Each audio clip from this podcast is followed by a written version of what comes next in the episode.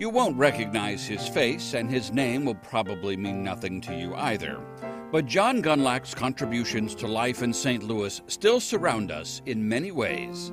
He was just a, a real do gooder, a very involved citizen, became very enmeshed in the, what was called the progressive movement, which was in favor of government reform, in favor of parks, in favor of um, advocating for better conditions for people were living in tenements without adequate plumbing or ad adequate water supply.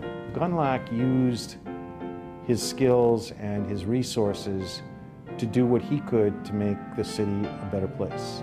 John Gundlach was born in Black Jack in 1861 and with only a high school education became a highly successful real estate developer who used his money and power to make St. Louis a better place. He is especially noted for taking a one-time local event and turning it into a tradition that survives today. One of the outgrowths of the Great Pageant and masque in 1914 was the creation of an amphitheater for Shakespearean productions. It was the 300th anniversary of Shakespeare, and that amphitheater became the Muny.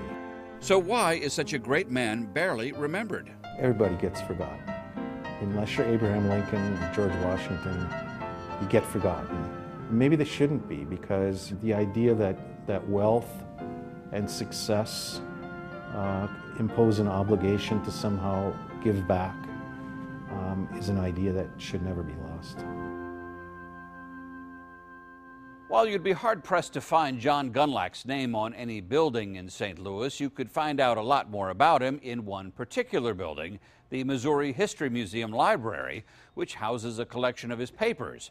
At one time, John Gundlach was vice chairman of the Missouri Historical Society.